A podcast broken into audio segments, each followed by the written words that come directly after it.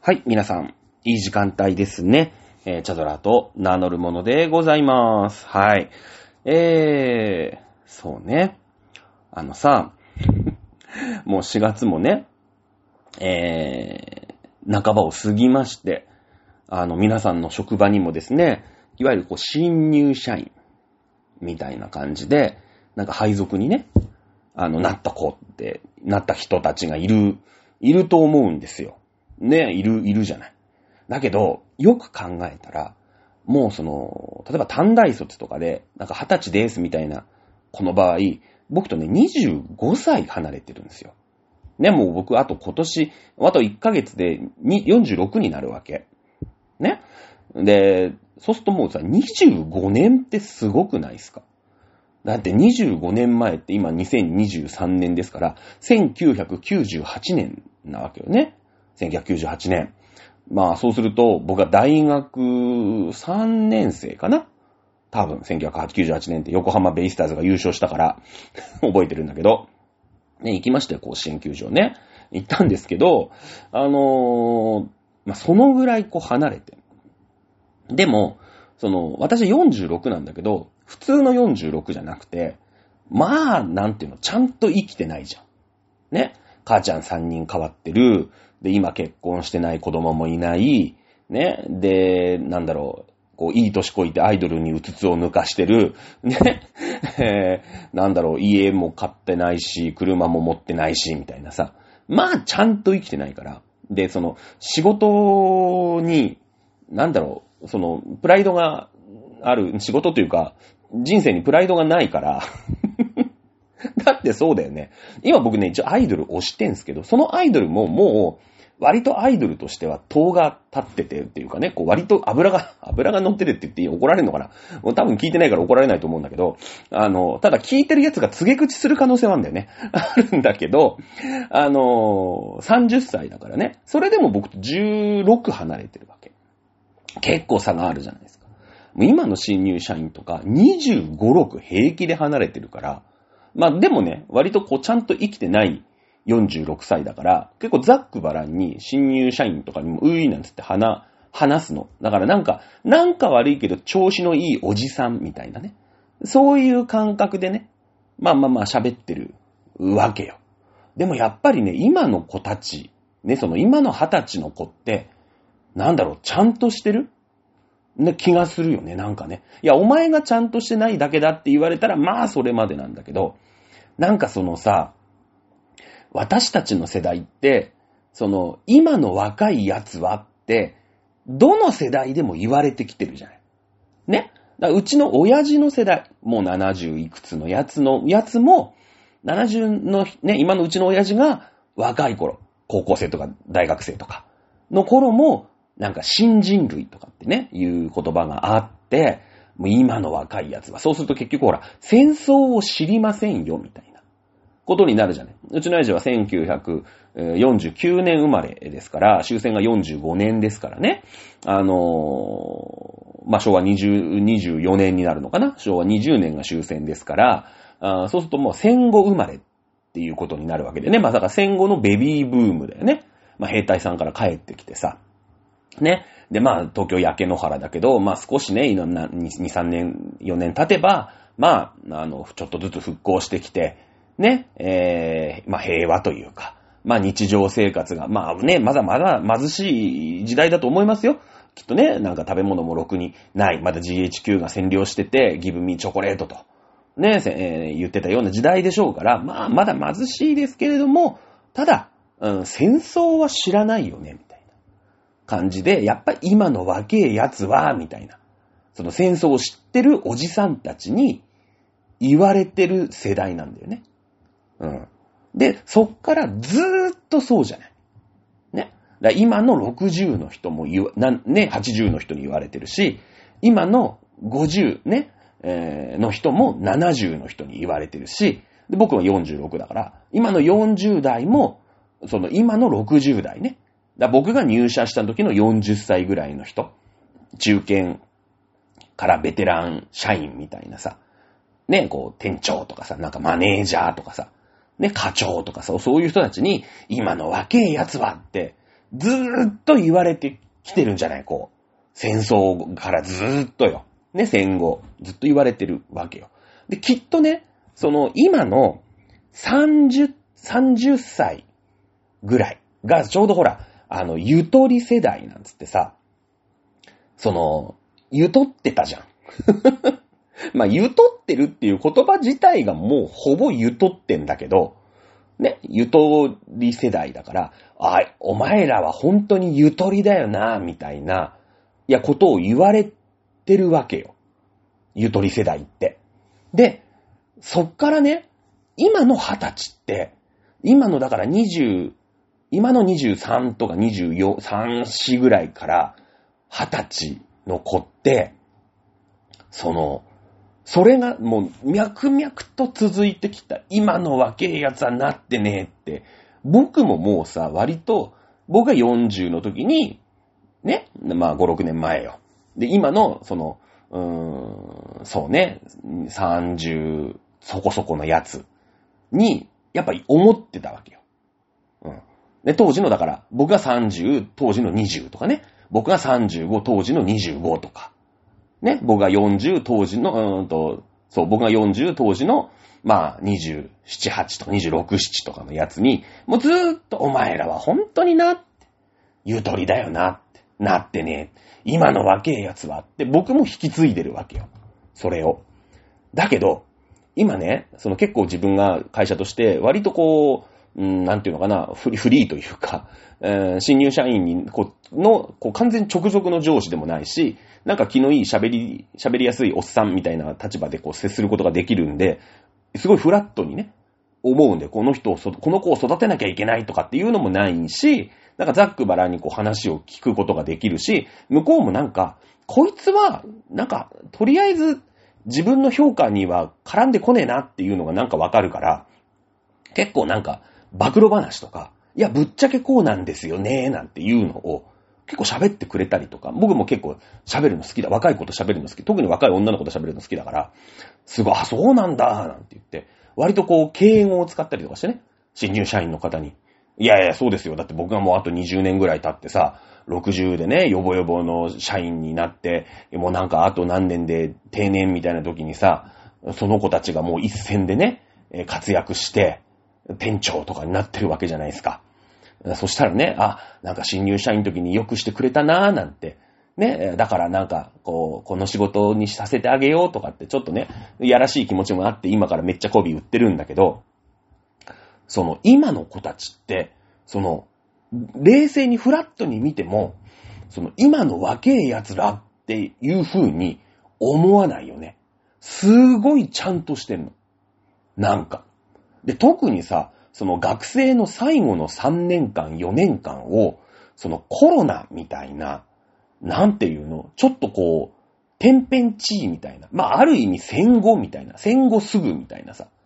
ね。その、いやいや、そりゃ、焼け野原にはなってないよ。ね。だけど、でも、街にはさ、一っ子一人夜出てないし、お店も誰も、お店も全くやってない。まあ、コンビニぐらいはやってたけど、なんか外に出て飲みに行くことが悪いことだ、みたいな。石田純一なんてね、沖縄かなんかにゴルフ行っただけですげえ叩かれたじゃん。で、しかもなんか実家に帰るのもダメみたいな、そういう、なんていうの、ある意味ちょっとサバイバルみたいな、ね、ところで、その最後の学生生活3年4年間を、まあ、暮らしてるわけだよね。その子たちって。その、生き抜いてるわけよ。その戦争を。まあまあコロナという名の戦争をね。そうすると、あの、すごい自分の考えとか、ちゃんとして入社してくるの。いや、大してね、そんな大一流企業じゃないよ、うち悪いけど。うん。もうね、ヤフーニュースに何回景気の悪いニュースが乗っかってんだぐらいの、はっきり言ったらこう傾き気味の会社なんだけど、うち。悪いけどね。だからその、例えばそらアマゾンとかさ、ね、えー、メタとかさ、グーグルあと何でしたっけ？ガーファだから。フェイスブックまあメタだね。うん。ね、アマゾン。えー、あとなんで、アップル。まあ、そういうさ、その、超一流企業、意識高い系集めましたみたいなね。あの、会社の人が、まあそういう、う考えだったら、まあなんかさ、ね、やっぱりね、その世界最先端の、いや、アップルはやっぱり違いますよね、みたいな感じじゃん。だけど、その、もうね、悪いけど潰れかけ、潰れかけ、まあ、潰れはしないと思うんですけど、まあ、いろんなリストラをこう、考えてるような、あの、まあ、株主からしろって言われてるような、こんな会社に入ってくる新入社員でも、いや、今の若い子は本当にちゃんとしてるよ。なんか。なんかもう、ね、ここ3年間勤めたらこうなりたい、ああなりたいとか。で、特に、その、コロナだから、その、誰かに何かをされるわけじゃなくて、もう自分たちで生きていくしかないの。うん。ね。ね、その、なんていうの、サボれる、サボろうと思ったらいくらでもサボれるわけじゃん。例えば、在宅授業。ね。その、あるじゃない、今。ネットで授業しましょうみたいな時期があるわけじゃない。ね。そうするとさ、いや、本当に遊んでる奴は、もう何にも考えない奴は、その、もう YouTube 流し放題、携帯ゲームやり放題、みたいな中で、あの、まあ、一応、そのオンラインで繋いでますみたいな、ね、感じで、まあ、サボれるわけよ。だけど、まあ、サボってるとさ、それは単位とかも全然取れないよね。取れないじゃないですか。で、うーんだからその、まあ、ちゃんと卒業して単位を取ろうなんていう人は、そのオンラインの中でも、ちゃんとその家でお勉強をしようっていうのができるわけよ。すごいよね。俺なんかさ、まあ一応ほら、なんか学校に行ってた世代じゃない。ね。だから、で、学校に行ってるんだけど、なんとかサボってやろうみたいな。だから大変しているみたいな感じで、家なんかで授業をね、受けようと思ったら、まあサボるよね。うーん。なんかそういう、こう、激動の時代。だって、ね、その子たちだって小学校、中学校は普通にさ、学校に行ってわーとかで走り回ってたんだけど、ある日突然コロナっていうのが出てきてさ、ね、マスクはしなきゃダメで、給食はなんか前向いて、黙々と食べなくちゃダメ。大外でも遊べない。で、挙句の果てにも学校にも来るな、オンライン授業です、みたいな。そういうとこで生き抜いてるから、たくましいね。うん。これね、あのまあ、40代、まあ、よ、私も45だからあれだけど、でも下手したらね、あの、若いやつにね、食われる30代、特にその、今の30代が最後のその、若いやつなってねえのラストじゃん。で、特にゆとり世代なんて言って、まあ、その、うーん、ヘナチョコなの。本当にヘナチョコなの。見ててなんとなく。僕も何人も新入社員見たけど、今の32ぐらい、30から32とか、ぐらいが一番ヘナチョコなんだよね。なんか、打たれ弱いし、なんか自分で考えないし、みたいな感じで、やっぱゆとりなんですよ。そうするとね、あのー、やっぱ食われていくよね、きっとね。うん、そんなことをね、えー、感じました。はい。えー、ちょっと今日喋りすぎましたね。あ、うん、そうでもないんですか？あ、13分いいとこですね。えー、前回は、じゃあ、こっから、こっから、じゃあ、ね、本題に入ろうかなと思います。普通のラジオだとここでタイトルコールがね。というわけで行ってみましょう。チャドラーのってなるんですけれども、えー、そんなのはやりません。そのまま行きたいと思います。さあ、前回ね、えー、なんだろう、大日本帝国。それから、あまあ、ドイツ第三帝国ですね。えー、まあ、あとイタリアはね、おまけみたいなもんですから、まあ、ムッソリーニがね、えー、いましたけれども、今ね、そのロシア、それからあ中国という、まあ、いわゆる先制国家ですよね。えー、中国だと習近平、そしてロシアがプーチンと。いうところで、この二つの国で、日独伊三国軍事同盟やってませんか？ね、えー、その、不思議な類似。今のそのウクライナ戦争、そして今後起こるかもしれない、えー、まあ、中国と、それから台湾の、うーん、戦争ですよね。まあ、台湾だけじゃなくて、もう台湾絡んでくると今度アメリカが全面で、全面的に絡んでくるし、日本もただごとじゃ済みませんよね。台湾なんてもうほんと石垣島とかね、与那国島から見ればもうほんとすぐ目の前ですから。無関係ではいられないわけなんですけれども、まあね、えー、第二次世界大戦、まあ太平洋戦争も含めて、うーん、日本がね、えー、ハワイに真珠湾攻撃を最初成功させたというところを皮切りに、アメリカとの大、えー、全面戦争というのに突入したわけですけれども、中国はね、えー、まあ、ハワイ、ね、えー、に攻め込んだんですけど、うん、中国は目と鼻の先に台湾がありますから、ね、え、台湾にね、え、パール、うんハーバーを、わかんないですけど、台湾にね、どんな湾があるか僕は知りませんけれども、パールなん、パール台湾をやるわけですよね。やるわけですよ。簡単ですよね。そんななんかさ、アリューシャンの方からね、えっちらおっちら艦隊を連れて行かなくて済むわけですよ。ただただミサイルボーンって落としゃ落としゃいいだけですからね。簡単です。で、それの前哨戦というところで、この、まあ、ドイツがね、えー、ソ連に攻め込みました、フランスに攻め込みましたという前に、うん、日本もね、えー、まあ、流浄湖事件、ね、えー、上海事変、まあ、いろんなことを起こして、まあ、勝手にね、満州国を作りました、なんていうことをやってるわけ。今のロシアと一緒なんですよね。はい、えー、ルハンスク自治、自治国、ね、えー、とかっていうのを勝手にクリミアもロシアですって言ってね、ここは日本ですって当時言ったわけですよ。ね、日本も。ね、えー、もう勝手に併合したわけですよね。韓国を。ね、朝鮮をしたわけですよ。同じようなことが起きてんじゃないですか。だとすると、第二次世界大戦は日本は初戦こそ勝ちましたけれども、えー、マレー沖海戦も勝ちましたね。あの、シンガポールを落とす寸前まで行ったんですよね。マレー沖海戦でね。えー、最初勝ちましたけども、徐々に徐々に押されて。ね、えー、それはあとは皆さんが知るところですよね。硫黄島の戦い、玉砕して。ね、えー、そっからはもう B29 がバンバンバンバン飛んできて、もう火の海でしたよね。東京大空襲ですよ。で、最終的にはまあ沖縄戦。で、原爆2個落とされて、ね、えー、コテンパンに負けましたと。で、軍事同盟を組んでいたドイツはもうとっくのトンマ、5月の口に降参をしてるわけですね。ヒトラーは愛人と一緒に、えー、防空壕の中で自殺と。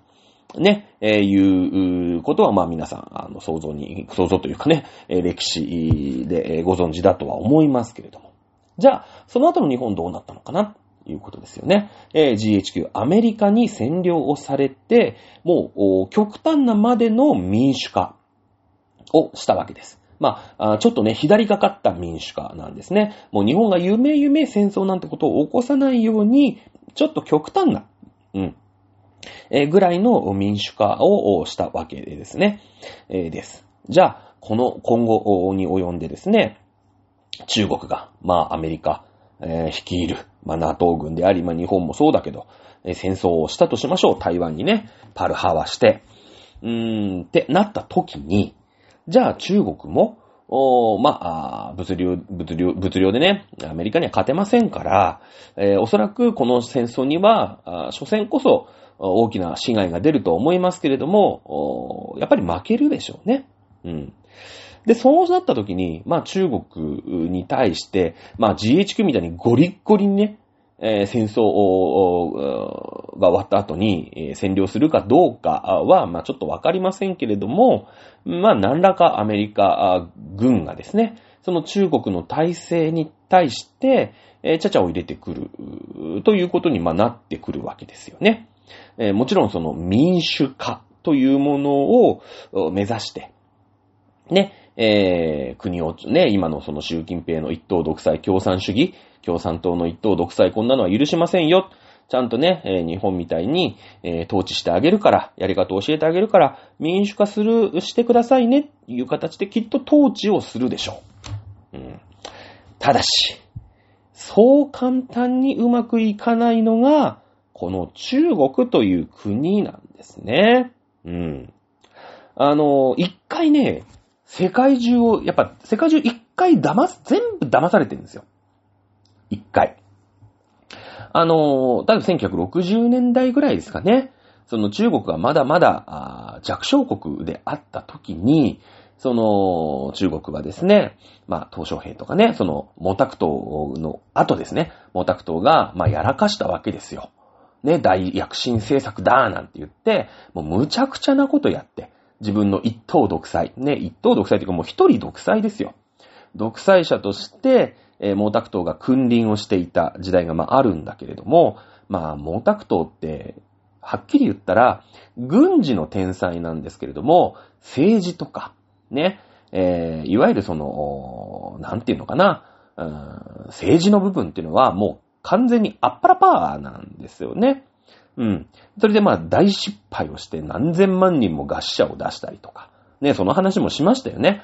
なんかスズメが米食ってるぞって言ったら、スズメ全員殺せって言って、スズメをもう何百万羽、何千万羽と、ね、農民に捕まえさせて、ね、その賞金出したりしてね。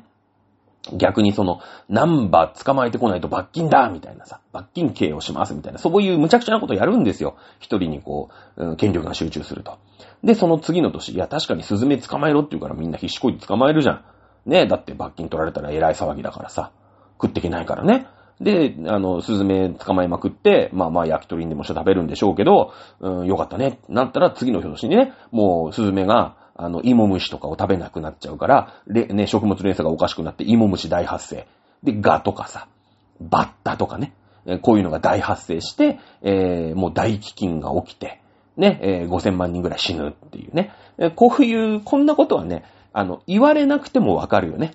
うん。その、そうなるよねってみんな思ってるんだけど、それに逆らうとうるさいから、もうね、自分が殺されたくないからさ、粛清されたくないから、やっちゃうんですよ。ね。で、まあそんなこんなで、その共産党っていうのが一回ね、うん、その、独裁者の毛沢東が力をこうヒューンってなった。うん。その後に、まあ、東小平とかね、えー、その、まあ、なんていうのかな。やっぱ資本主義じゃないと、経済はダメだよねっていう時代があって、一瞬なんかこう、民主化っぽくなった瞬間があるんですよ、中国も。うん。なんかアメリカと仲良くしましょうみたいな時代があった。ね。だけども民主化したかっていうと、それはまた別の話で、資本主義を導入したっていうだけなんですよ。アメリカってね、その民主主義の国であり資本主義の、まあ親玉みたいなもんじゃないですか。だから、まあやっぱり今はね、中国が貧しいから、やっぱ資本主義ってさ、そのソ連に勝った、共産主義のソ連に、まあ事実上ね、冷戦が終わっ、冷戦で勝ちましたから、勝ったぞっていうさ、自負というかおごりがあるよね。まあ資本主義の方が優れているぞっていうなんか自負があるから、まあそれは確かなんだよ。正しいんだよ。もう壮大なソ連とアメリカで、その、社会実験をしたわけですよ。ね？もう、何億人を絡めた社会実験をしたんだけれども、もう、共産主義経済ってのはダメだっていうことが実証されたわけですよ。ね。それはもう、地理的にほとんど、お隣同士、ね、ご近所さんの東ドイツと西ドイツの経済発展を見れば、もう一目瞭然。ね。共産主義経済ダメなんですね。うん。で、えー、そういうおごりがあるから、ね。やっぱり、え、アメリカとしてもね、この民主主義、資本主義と民主主義はセットだよっていう感じがあるじゃん。自分たちがそもそもセットだから。ね。えー、なので、この中国も、まあ、経済がね、その、共産主義経済じゃなくて、資本主義経済を導入して、中国が、うん、まあ、豊かになって、中国の人民も豊かになれば、うん、これは、民主主義、民主化するんじゃないか、なんて思ってたんですよ。1960年、70年、80年とか。そういう時代。ね。だけれども、じゃあ今見てください。中国民主化してますか？一個もしてないじゃないですか。習近平による独裁。ね。えー、が続いてるし。ね。えー、全くもって民主化しなかったんですね。うん。民主化しないんですよ、中国って。さあ、民主化民主化ってさっきからいっぱい言ってるじゃないですか。民主化って何すか？民主主義って何すか？ね、その民が主人公の、まあ、主義っていうふうに、まあ、漢字では書きますよね。ね、一つの民が主人公ですよと。まあ、いう意味なのはなんとなくわかるよね。なんとなく、イメージはなんとなくわかるじゃないですか。ね、えー、人々がなんか自由に、例えば経済活動もそうだよね。とか、なんか何かを信じる思想の自由があったりとか、ね、えー、職業選択の自由があったりとか。まあ、なんか自由って大事なワードだよね、民主主義の中で。そして、平等だよね。平等。自由で平等な世の中を作りましょう、なんて。いう風になってるじゃないですか。ね。それから、まあ、博愛主義なんですね。みんな仲良く。戦争しちゃダメ。ね。そうやってなんか暴力を使っちゃダメ。なんかこんなイメージないですか民主主義国家ってそういうイメージないですかうん。まあ、なんとなくやってるよね。じゃあ、この、うん、まあ、自由とか、平等とか、ね、えー、友愛、まあ、博愛とでも言いますか。この、まあ、三つのワードがあって、まあ、あと三権分立とかね。まあ、いろいろこう、ちょっとその、小難しい用語も出てくる。なんか三権分立してる。うん、なるほどっていう感じじゃないですか。どれが一番大事か。ね、その、民主主義における、うん、なんていうの、必要条件とでも言いますかね。うん。はい。聞いてみましょう。自由だと思う人。ね、誰も手挙げないんですけれども、平等だと思う人。ね。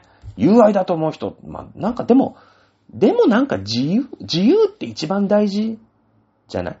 なんか。うん。ね。平等、まあ確かにね。大事だけど、なんか自由が一番大事かなって思うじゃん。だけど、自由より平等の方が重かったら、ね？大事だと。まあ、両方大事なんだけど、まあ、でも強いて言えばやっぱ自由じゃないと、やっぱ困るよね。いうことだと、こう、不平等な自由っていうこともまあ、あるわけだよね。だって自由のが重いんだから。いや、平等か不平等かって言えば不平等なんだけど、とにかく自由はあるよっていう方が民主主義なのか。ね。いや、いろんなね、自由もあるし、不自由もあるよと。すげえ不自由もあるんだけれども、でも平等だぜっていう方が民主主義なのかっていう話になってくるじゃん。だって平等と自由どっちが重いでしょうってことだから、どっちかは絶対に叶ってる。どっちかが叶わないこともある。ね、もう一回言うよ。ね。えー、もうとにかく自由な世界なんだと。だけれども、不平等。これは、やっぱみんな平等ってのはなかなか難しいよね。っていう世界。と、ね、とにかく平等だよ。ね。だけども、自由って言われたら、いや、不自由のことも結構あるかも。ね。どっちが民主主義でしょう？っていう問いかけなわけですよ。うん。あの、ね、なんか、トンチみたいな感じなんですけどね。はい。ということで、私の考えですよ。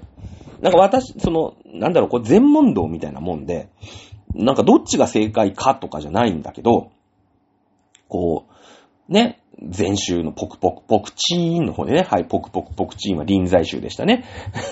総統集は士官ダザですね。ただ座れ。ね。えー、ですけども、えー、一休さんの臨在集、ポクポクポクチーンをね、師匠と会話する全問答がありましたね。まあ、全問答みたいな問題なんだけれども、これ民主主義って、私はですよ。ね。えー、平等の方が重いと思う。うん。不自由なこともある。うん。ね。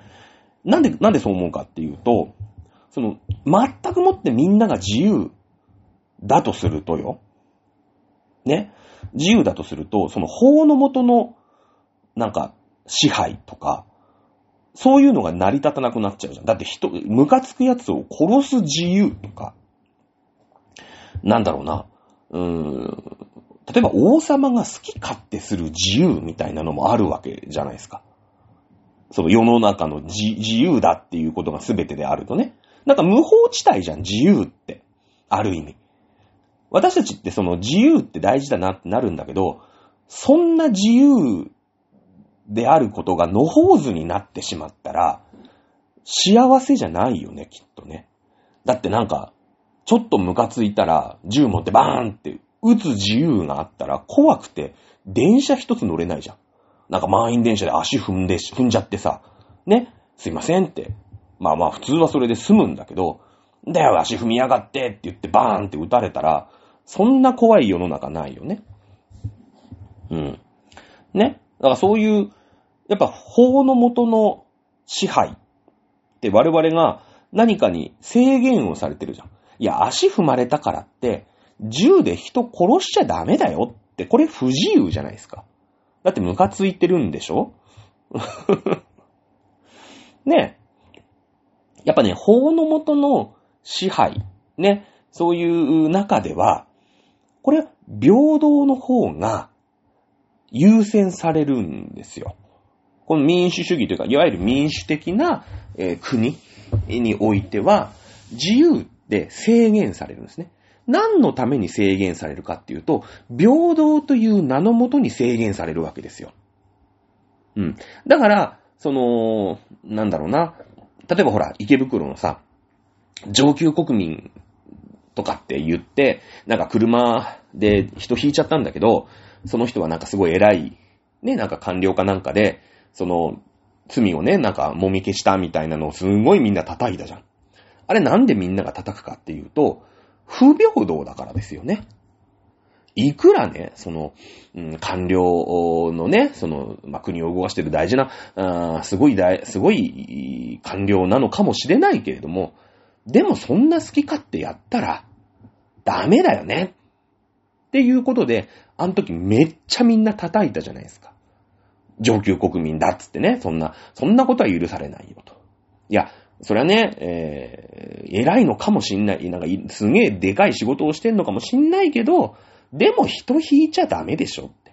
ちゃんとそういう、うーん、なんていうの？そういうね、同じ、えー、平等に裁かなきゃダメでしょで、それをなんか忖度とかして、罪を軽く、ね、なんかもみ消しみたいになったから、もうめっちゃみんな叩いたわけじゃないですか。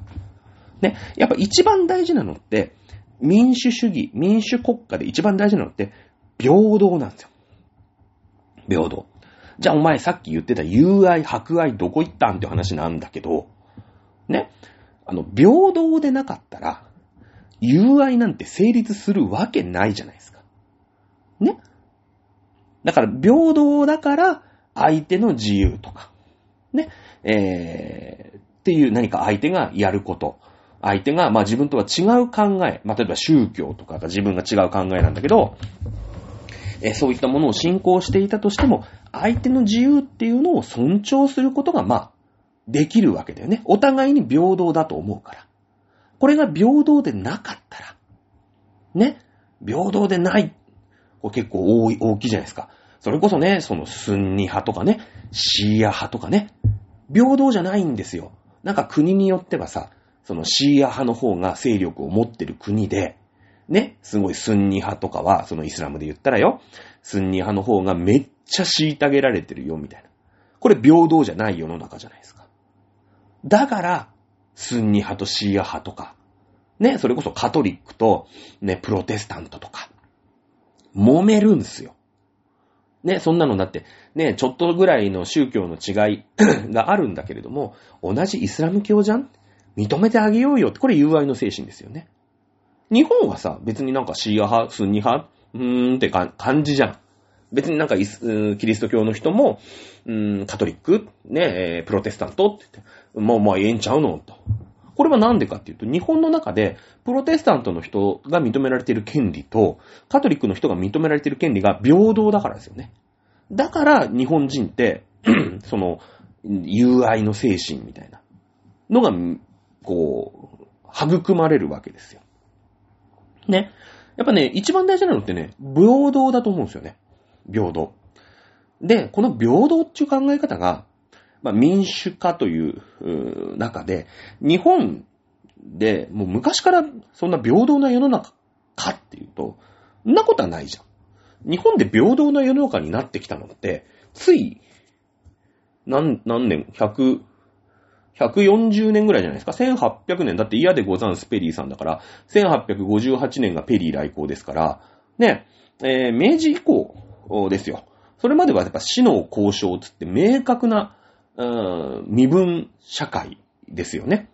身分社会って平等じゃないじゃないですか。武士は生まれてからずっと武士だし、で、政治を、まあ、やるわけですよね。農民はずっと農民だし、町人はずっと町人だし、まあ、職人はずっと職人と。ね、えー、まあ、町人と職人の間になんか差別みたいな、でも死の交渉っていうぐらいですから、商人が一番下ね、え農民がまあ一番、その、平民の中で一番上みたいなさ、そういうのが、まああるじゃないですか。ね。平等じゃなかったんですよ、江戸時代って。で、その欧米、えー、にね、その文明開化で欧米とか、なんか混じるようになって、あれ？平等っていう考えがなかったら、やべえぞ。ね。発展しねえぞっていうことになったんですよ。うん。あの、欧米ってほら、キリスト教、ほぼキリスト教じゃないですか。ね、なんか、あの、黒船来航の時に、なんかオマーン帝国が来ましたとか聞いたことないじゃないですか。なんかイスラム帝国が来ましたとか、ペルシャ帝国が来ましたとか聞いたことないじゃないですか。ね？やっぱりこう、日本に出張ってくるのってオランダであったり、イギリスであったり、まあ、ロシア。ロシアもまだね、その頃は普通の、うーん、欧米の国ですから。アメリカ、ペリー。ね、えー、こういった国って基本キリスト教の国なんですね。キリスト教の国。で、キリスト教って、一神教じゃないですか。ね？その、まあ、これもまた語り出すと長くなるんで、すげえはしょりますけど、まあ、キリストっていう存在がまあ神なんだけど、そのキリストを生んだもっとすげえ存在の神っていうのがいるわけだよね。うん。その、ほら、なんか、天使ガブリエルが来てさ、聖母マリアに、ね、お前は処女だけど、バージンだけど、あの、今から妊娠しますよ。これ、受胎告知ですよね。受胎告知。で、生まれたのが、まあ、キリストだと。いうことじゃないですか。で、まあ、そのキリストは、その、だってね、セックスしてないのに妊娠するわけですから、えー、まあ、神の子なわけですよ。神の子。で、えー、なおかつ、まあ、いろんな迫害を、まあ、最終的にその神の子なんて言ってるから、まあ、いろんな迫害を受けて、殺されるわけですよね。あの、十字架に貼り付けにされて殺されるんですけど、復活するじゃないですか。復活するじゃないですか。だから、あ、ね、そんなの常人には無理ですよね。貼り付け、その手とかもさ、もう杭とかで十字架に貼り付けにされて、まあ、あ血を流したり、なんかね、複雑骨折とかして、まあ、亡くなる。亡くなったら、まあ、そのまんま、もうあと朽ち果てていくだけですよね。だけれども、キリストは生き返るわけですよ。ほら見ろと。ね。えー、キリストは神の子だと。普通の人じゃないと。いうことで、まあ、その後、えキリストは、この、もちろん人間であるマリアから生まれたんだけれども、これは人間じゃないと。神なんだと。ね。えー、で、これまあさ、まあな、またね、難しい話なんだけど、三位一体っつってね、その、結局神、ザ・ゴッドね、そのキリストを生んだ、まあキリストの父ちゃんだな、だから。ね、だからマリアの、を受胎させた力のある何か。ね。まあ、これはあの、多分ユダヤ教だとヤハウエになると思うんですけれども、ちょっとまた難しくなるんですけど、この、いやね、あの、ユダヤ教とキリスト教と、えー、イスラム教の話はまたね、なんか違う機会にしたいと思いますけど、簡単に言うと、じゃあ、その、キリストは、まあ、神の子であり、もうそれって、イコール神だよね、と。神の領域じゃんだって。一回貼り付けにされても復活するなんて、それはもう神だよね。まあ、生まれ変わりって言うとまたちょっと語弊があるんだけど、こう三位一体ってその、キリストを、まあ、妊娠、ね、アマリアを妊娠させた神、創造神と、キリストっていうのは一体なんだと。まあ、あとね、えー、その、世の中に目に見えない、えー、いろんなものの、えー、感情とか、天気とか、そういったもののを司る精霊っていうのがいるんだけれどもね。この精霊と、その創造神であるザ・ゴッド。で、ヤハウエだよね。それと、キリストっていうのは、まあ、結局一体なんだよと。ね、一緒なんだよと。もうすげえ尊いもんなんだよ。だからキリストも神様として、えー、みんなでお前、お祭りしようぜっていうのが、まあ、キリスト教なわけですよ。はい。ね。まあ、だから、まあ、何が言いたいかっていうと、そんな偉大なキリストって、な、そんな偉大なキリストの前では、人間なんて、その、ちっぽけなもんで、どんぐりの背比べだから、ね。それは背の高い人、低い人、うん、足が速い人、低い人、いるじゃないですか。ね。えー、こんな小太りのね、中年のおじさんと、大谷翔平だったらさ、うん、もう全然ねえ、まあその、うーん、何ですか？じゃあ野球をやる能力で言えば僕より大谷翔平の方が勝ってるじゃん。めちゃめちゃ勝ってるじゃん。だけど、偉大な神様の前では、俺も大谷翔平も、まあ、どっこいどっこいなわけよ。多分。ね。まあ、大谷翔平は164キロとか投げるし、ホームランも40本ぐらい打つじゃん。僕は多分、頑張っても90キロぐらいしか投げられないし、ホームランも0本じゃないですか。ホームランも1本も多分打てないと思うのを、頑張っても。ね、メジャーリーグで。ね。メジャーリーグで打てないじゃん。だけど、まあ、神様。ね。まあ、キリストも含め、キリストを作った神って、もう凄すぎるから。だホームランは多分2兆本ぐらい打っちゃうから、大谷が40本打って俺が0本でも、神は2兆本だから、まあ、な、ね、どんぐりの背比べ、大谷と俺も同じだと。だつまりまあ大谷レベルだっていうことですよ、僕もね。まあな、逆に言うと大谷も俺レベルだってことよ。うん、多分ね。うん。大谷160キロ投げるし、僕は90キロしか投げられないけど、多分キリストは、そうね、3兆キロぐらい投げられるから、ね、えー、時速3兆キロとかでボールを投げられるから、その前、3兆キロの前だと、大谷の164キロと僕の90キロって一緒じゃん。まあまあ、そんな感じね。いや、別に今野球で言ったからわけわかんないんだけど、ウサイン・ボルト 9, 9秒58でしたっけ？知らないんです。100メートル。そ、そ、そんなもんですよね、確か。9秒58だっていうの気がしますけど。はい。僕多分100メートル、どんぐらいですかね ?30 秒ぐらいかかるかな ?20、20秒ぐらいかかりますかねでも、ウサイン・ボルトの倍で走れる気はしないもんね。30秒ぐらいかかるかなえっちらおっちら走ってよ、100メートル走。ね。だけど、神様は、ね。多分、あのー、0.0002秒とかで走っちゃうから、その神様の0.002秒の前では、ウサインボルトの9秒58も僕の30秒も大して変わんないでしょ。ね。まあまあそんな感じよ。ね。人間って、神の前、偉大な神の前では、全員平等ですっていうのが、その、一神教、まあキリスト教の考え方なんだよね。キリスト教の考え方なんだよね。うん。あの、そんな偉大なゴッドの前では平等なんですよ。だけど、まあ、日本はね、そういう意味では、一神教の国じゃないじゃないですか。八百万の神。ね、えー、八百万の、八百万で800万って書くんだけど、800ってのは、そのすげえ多い。だから、 very、very very many みたいな、 many many みたいな意味なんかあったな、そんなのな。そんなアイドルいたな。ね。うん。 many many なんとかみたいな、そういう意味なんですよ。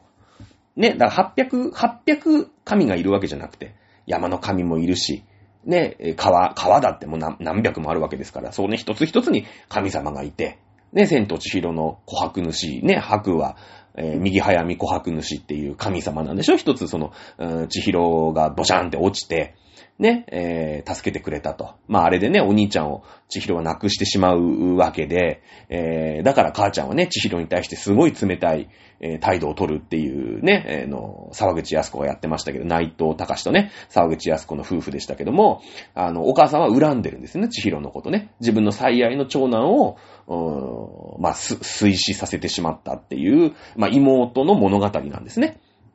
まあ、それで、えー、千尋は助かった。それを助けたのが、まあ、白だったという、まあ別にここでジブリの解説をするわけではないんですけれども、ヤオヨロズの神、メニーメニーのね、800。800ってのはとても多い。いろんなものに神様が宿っているってのが日本じゃないですか。ね。だから、すげえ嘘つきのこと嘘800って言いますよね。言いますよね。はいはい。まあいいんですけれども、ね。神様いっぱいだと、そのほら、すげえ神様もいるし、すごくない神様もいる。まあ、例えば、ね、山だったらさ、富士山にも神様がいるし、うん、そうね、なんか、その辺の、つくば山とかに、まあ、つくば山は結構大きい山ですけど、でも富士山に比べたらちっぽけじゃないですか。ね、えー、利根川にも神様がいるし、ね、うちの裏の、なんか、中川とかにも神様がいるんですけれども、きっとね。まあそういうので、基準が曖昧だから、平等にならない。日本ってね、平等っていう考え方、そもそもね、あんまないんですよ。ないの。ね。じゃあ、どうした明治政府ってことよ。平等っていうことがないと、こう、頑張ったら頑張っただけ報われる競争っていうのが、あの感覚としてわかんないじゃん。だって、不平等だから、そもそも不平等だから、ね。だって、いい土でさ、すげえなんかいっぱいものが取れるような、そういう豊かな土地もあれば、でもそこにも神様いるし。でも砂だらけのね、何植えたってちっとも生えてこないような土地にも神様がいるし。だからその、平等じゃないんですよ。でもその、なんか取れないなら取れないなりに、みんなで頑張って、こう暮らしていくみたいな感じだから、やっぱ競争起きないですよね。諦めの境地みたいな感じで。ね。で、まず、まあ、欧米がね、産業革命して、もうとにかくそこに追いつかなくちゃいけないから、もう全国民に競争させなきゃいけないんですよ。そこで生まれたのが、この明治天皇だよね。明治天皇。天明治政府はですね、明治天皇を、いわゆるヤハウェのところ、まあ、キリストでもいいんですけれども、のところまで、ぐーっといきなり、まあ、格上げまあ、もちろん、もともと天皇家って尊いんだけど、でも、そんな尊くなかったの。江戸時代。やっぱり将軍様が一番偉くて、ね。まあなんか天皇ってのは、その一応神様のま、なんか末裔というかさ、まあその、万、万世一系でね、うーん、なんか山、山と竹るじゃないや、なんだっけ。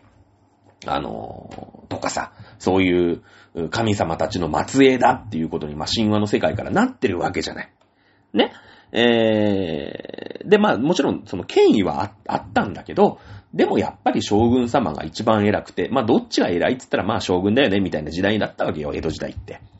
だけどまあその将軍を、まあぶっ倒さなくちゃいけないくなって、で、天皇っていう存在を、まあ、ザ・ゴッド。ね、まあまあ特にそのキリストの世界、キリストの境地にまで、まあ、格上げしたんですよね。うん。でそうすると天皇、ね、天皇は100メートルを0.002秒とかで走るぐらいの存在だから、キリストと一緒だから、そんな前では、ね、そんな武士とか、元、元武士とかね、江戸時代武士とか、江戸時代農民とか、なんかそういう能力の差とか、そんなのはもう本当にただのどんぐりの背比べで、ちっぽけじゃんと。みんな横一線じゃんと。じゃあ明治って世の中は、で、みんな平等なんだから、頑張ったら頑張ったやつが、いけてると。ね。いう世の中になったからね。いう、まあ、社会にしたわけ。これはね、よく考えてるよ。うん。ね。だからその、うん、土佐とかさ、うん、薩摩とかね、長州とかってあの人たちが、まあ、あの辺の人たちが中心になってさ、明治政府っていうのを作ったんだけども、よく考えてるよね。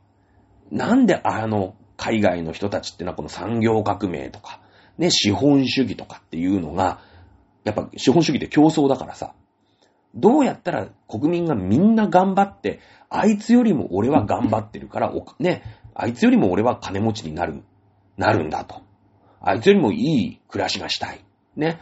いう風にすればさ、世の中どんどんどんどんこう、いい方向に回っていくじゃないですか。逆言ったのが共産主義ですよね。頑張ったって給料が同じ。じゃあ頑張んのやめようって。いうことじゃないですか。このアジアで、まあ、遅れていた、だから西欧、西、西、西ヨーロッパの、うーん、列強の支配を、まあ、受けた後に、えー、いわゆるその、なんか何かを神格化してね、ザ・ゴッドの格上げして、国民をね、平等だっていう風に、まあ、ある意味、騙して ね、あの、いきなり産業革命みたいなところに持ってったのって、日本だけなんですよ。日本だけなの。これいろんな国がさ、あの、欧米の支配をされたじゃないですか。日本はされる前にみんな頑張っちゃったんですよ。みんな頑張っちゃった。まあもちろんね、その、武士っていう、う国民の、まあ、10%弱ぐらいが、えー軍人だったっていうね。もうもちろんその、火縄銃とかだから、ね、日本って、勝てないんだけど、でもやっぱりさ、その、外からね、砲撃する分にはいいですよ。まあ今で言うとミサイルだよね。ミサイルぶってる分にはいいじゃないですか。その蒸気船からね、えサスケ花号から、ペリーが来てサスケ花号からどんどんどんって撃ってるうちはなんかいいけど、じゃあいざ、ね、えー、例えばインド。これは、あイギリスに乗っ取られましたよな、植民地にされました。ね、えー、それからインドシナ半島。これはフランスの植民地になりましたよね。うん。うーん、フィリピン。えー、フィリピンは最初ドイツでしたかね。でもその後アメリカですけども、これ植民地になりましたよね。植民地になるってことは何かって言ったら、あのやっぱ兵隊が現地に乗り込んでいかなくちゃいけないじゃないですか。乗り込んでいかないと別になんか港の方からバンバンバンバン撃ってるだけじゃ、そりゃなんかね、それはもう日本の砲台は、砲、砲、砲は届きませんから、大砲はね。届きませんから撃たれ放題なんだけど、それじゃあ占領できないですよね。占領するにはやっぱ陸軍が上陸しなきゃいけないんですよ。うん。だけど日本はその陸軍というか中にね、えーお侍っていうのがいっぱいいて、ね、刀持ってるわけですよ。いくら平和ボケしてるし、うーん、武器の改良も進まなかったですよね。江戸時代ずっと平和ですからね。うん。あのー江戸末期になったって幕府軍ってのは火縄銃ですよ。ね。えーそういう単、単、単装っていうんですか？一発撃ったら弾込めてみたいな。武器の改良進まないんですよ。平和だから。改良する必要ない。ね。ですけども、それはアメリカ。うーん、は南北戦争もあったでああったし、それからイギリスからの独立戦争ですよね。それからインディアンと、アメリカ大陸の植民、アメリカ大陸の切り取り合戦やんなくちゃいけませんから、まあ、武器ってのはどんどん進化していくわけですよ。まあ、必要発明のマーザーですよね。うん。ね。えー、いうことで、えー、まあ、あ植民地にね、義理ならなかった。その、陸軍が上陸できなかったっていうのが、まあ、あるんだけどね。あるんだけど、さあ、えー、今ね、気づいたことが一個あるよね。えー、中国が、えー民主化できない理由を全く言えてないっていうね、歴史を抑えただけなんですけど。さあ、中国。ねえ。まあ、ここまではね、日本がなんで民主化できたのかっていうお話じゃないですか。ね。ですよね。うん。よかった、日本が民主化できて。じゃあ中国はね、なんでできなかったのか。中国はね、あのー日本はほら、八百万の神で、こうなんての、ぐぐちゃぐちゃぐちゃっといろんな神様がいたから、ちょっと統一するからね。この神様、まあ、いろんな神様いるんだけれども、神様の末裔の天皇超偉いから、ね、キリストと同じぐらいのとこですよっていう、その、日本ってしっかりした宗教が、まあなかったわけよ。まあ、あるよ。あるよ。その、仏教があって、その、浄土宗とか浄土真宗とかって、まあいっぱいあったから、一応、なんていうの？うーん、宗教はもちろんあったんだけど、後付けなんだよね。うん。その、八百万の神がいて、みんな不平等な神様をそれぞれに信仰しているっていうのが、もう根底にあるわけよ。もう縄文時代からそれやってるわけだから。うん。そうなってくると、その中の、八百万の中の神様として、八百万のいっぱいの神様の一つとして、釈迦っていうのが、ちょっと流行しちゃっただけなんですよ。だから、日本人って、その、まあ、あったんだけど、その、宗派で対立して殺し合いあんましてないですよね。いや、あったんだよ。法華経なんてのは結構、日蓮商人っていうのは、その、日蓮宗以外のやつはダメだっていう割とこう強硬派だったの。その、今で言うとなんだろう、原理主義っていうんですか？ね、えいうみたいな感じだったから、私たちのその法華経以外は認めませんみたいな感じだったんで、あったけど、日本ってそのさ、シー派ババーサススンニ派みたいな、そういうもう血みどろの、今でもやってるわけじゃん。シー派とスンニ派の戦いとか。ね、プロテスタントとなんかカトリックの戦いとかでずーっとまあ、今はさすがにアメリカの中でね、そんなバトってるのはないけど、えーこの間イギリスの歴史やった時ずーっとやってたじゃん。ブラッディ・メアリーはね、えー、カトリックでなんとかかんとかってずーっとやってたじゃないですか。エリザベス女王はね、なんとかってやってたじゃないですか。殺し合ってしないんですよ。なんか浄土宗と浄土真宗が、なんか殺し合いをしましたとか、曹洞宗と、なんだろう、ね、臨済宗が殺し合いをしましたとかってあんま聞いたことないじゃないですか。なんでかっていうと、日本は八百万の神だからいいんですよ。もともといい、いいの。ね。えー川の神様を信じますってやつが、この川でも信じるし、この川も信じるから、いろんな宗、宗派というか、いろんな考えがあっていいよね。ね。いう土壌なんですよね。さあ、中国。これね、中国言い出すと、また超えるかな、時間。今日、フリートーク、でも十何分だったもんね。あと5分でね、話せる気がしない。さあ、日本の民主化した理由はよくわかった。ね。えーで、そして、天皇を、その、ザゴットのね、キリストまで高めることによって、超近代化をスピードアップさせたのもよくわかった。じゃあ、中国って、なんで民主化できない民主化できないって私が言ってんだ、ということだよね。じゃあこれ、今日のね、あの、お話は中国との対比だから、よく覚えておいていただきたいと思います。